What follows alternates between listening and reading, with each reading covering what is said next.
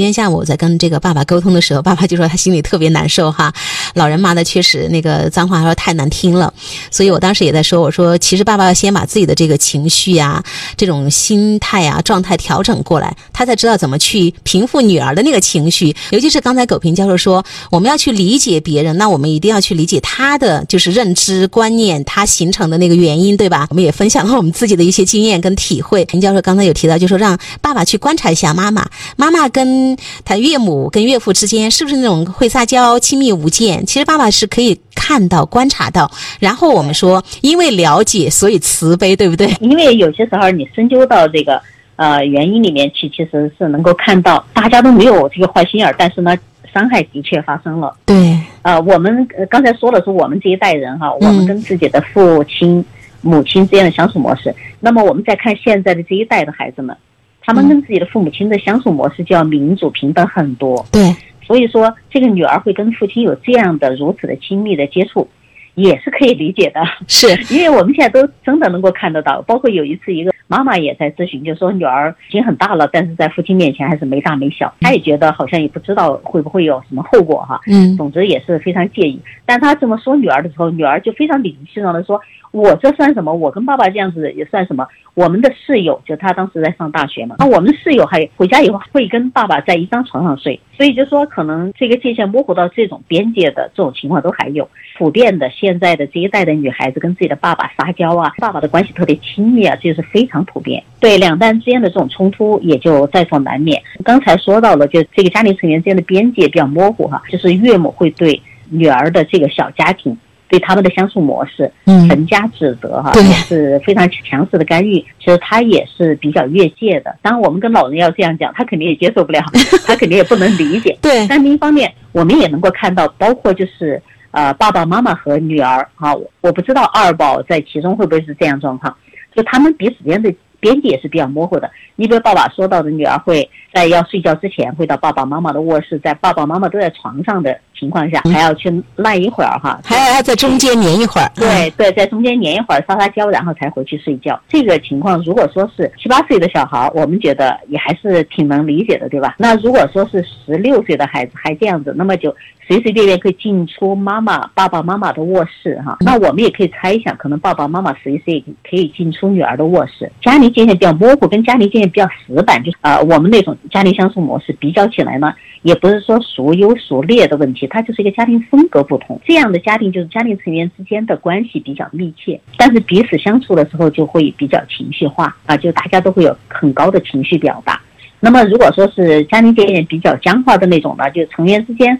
独立性很好，但是呢亲密感就比较差。对，那我们比较建议的就是说界限比较清晰比较好。清晰呢，就是说它一方面是有的有界限，但是另一方面这个界限呢是。比较灵活的，不是那么死板啊，所以从这个家庭里边这个相处的模式来看呢，就是比较模糊的一点，会让孩子成长过程里面心态会比较幼稚，就是我们所说的心理成熟度比较低呀，只就是看起来老是不懂事儿，跟小孩儿一样，因为他把自己看作小孩儿，所以他跟父母之间的相处模式也是小孩儿的相处模式啊，所以从这一点来讲呢，啊，我们建议就是父亲其实还是可以，包括母亲哈。可以适当的跟孩子之间把这个界限呢稍微清晰一点。他们可以具体做些什么？对，他是有增强孩子的独立性的。你想，他已经高二了哈，十六岁，那么再过两年他就会啊要上大学，这时候他是必须要独立的。但依然是这么一种小儿女的这种心态，那么独立性不够好的话，会妨碍他将来真正独立生活当中的这种成长。其实我今天跟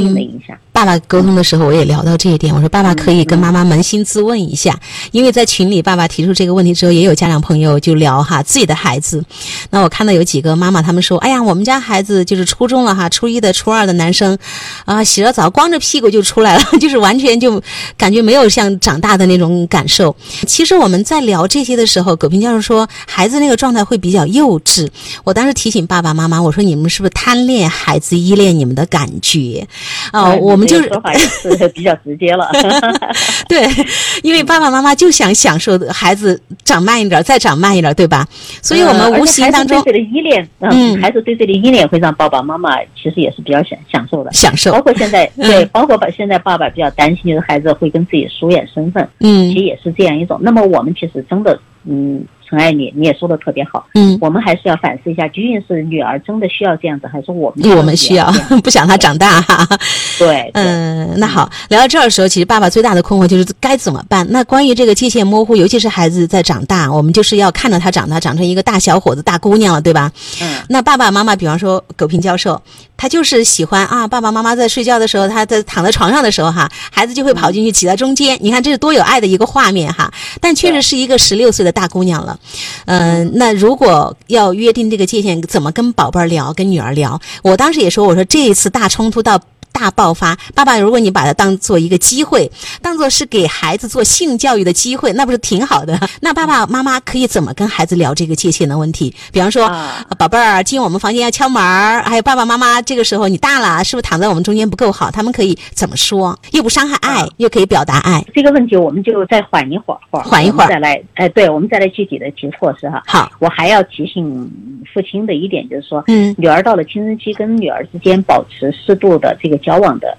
距离和身体接触这也是必要的，并不是说我们怀疑爸爸跟女儿之间的这这样一个行为会有什么样的这个严重的后果。在现实当中，我们的确会看到某些后果，比如说，嗯，就是说很多爸爸他在随着女儿长大了，他会自动的跟女儿保持一定的这个身体的界限，嗯，而很多女孩子，我也听到很多家长讲。以前也是像小孩一样，也是像您说的，洗完澡了，这样可能光着身子在家里面 随便乱跑。对。但是呢，一旦她出槽以后，就是女孩子出槽以后，她突然好像就某种觉醒哈，她就会自发的就会回避父亲，就会嗯在身体接触上就会保持距离。这就是有孩子，他确实是很幼稚啊，就是也是很单纯的心态，会一直这样。毕竟女儿十六岁，她慢慢慢慢性成熟了。那么在这个跟爸爸的这个身体如果过分多的这种身体接触的话，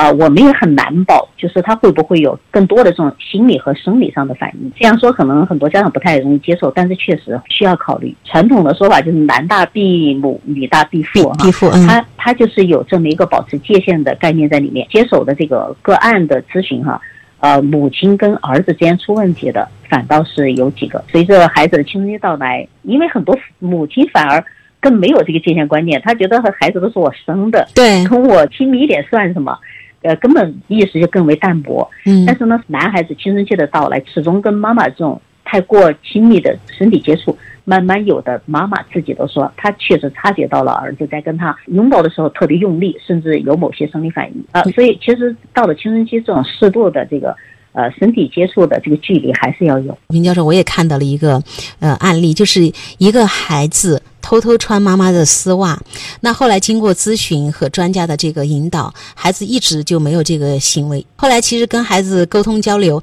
就是源于妈妈跟孩子之间的那种紧密的连接哈。妈妈其实就跟孩子我们经常说的一种共生的状态，所以孩子呢，他会通过这样的一个方式来表达我跟妈妈的爱，对吧？就是说妈妈应该让爸爸参与进来，爸爸带孩子多运动，爸爸多参与到孩子的生活当中。然后妈妈是处于在孩子青春期越大的时候，要跟孩子距离要稍微远一点点，哎，最后孩子也就恢复正常了。所以我觉得你这个提醒非常的重要。对，因为我所接待的那个个案，就是最后就发现男孩子会把妈妈的内衣拿到自己的房间，用妈妈的内衣来自慰。这样的话题提起来会让家长会觉得很震惊，是他确实会有存在，尽管说并不多。但是我们为什么不去防微杜渐呢？因为孩子他成长到了青春期，他的确是会有性的需要的，这个我们。回避不了，嗯，那么一般说来，孩子到这个年龄，他的性的需要会指向外面的人，比如说班上的好看的男同学或者女同学，长得帅的男老师或者长得漂亮的女老师，他会向外去